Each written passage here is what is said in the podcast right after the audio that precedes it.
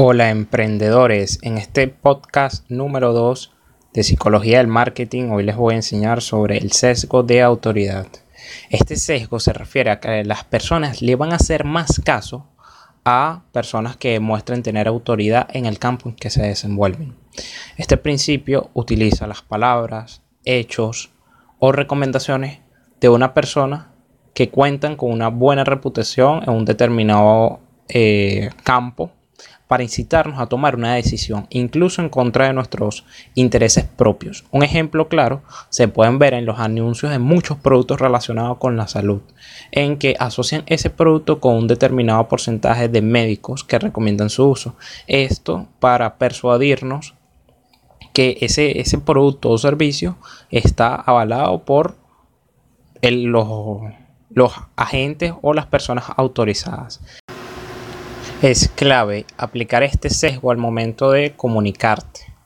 ¿Por qué? De esta manera vas a poder persuadir a tus potenciales clientes o seguidores o personas que pueden adquirir tu producto o servicio. Una de las claves para hacerlo de manera adecuada es con la fiabilidad. Es decir, a las personas cuando ven una promoción o escuchan sobre un producto o servicio, les interesa que el comunicador que está enviándose, que está transmitiendo ese mensaje, sea fiable, que puedan confiar en lo que él está diciendo. Por eso es necesario decir al momento de transmitir ese, esa información sobre tu producto o servicio, ser lo más real posible, porque las personas son capaces de saber, incluso inconscientemente, cuando las personas están mintiendo o cuando las personas simplemente Simplemente quieren aprovecharse de nosotros. Es clave que al momento de aplicar este sesgo seas lo más genuino posible, porque más allá de que tú quieras que esa persona adquiera tu producto o servicio, es un cliente, es una persona y hay que cuidar esa relación.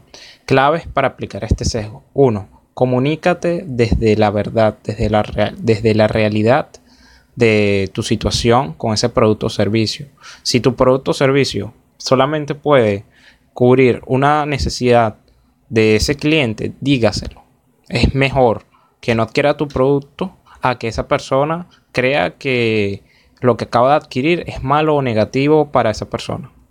Y seamos lo más prudentes y conscientes posibles al momento de eh, comunicar las, especi- las características de nuestro producto o servicio. A las personas les interesan eso. Cuiden la relación con sus clientes.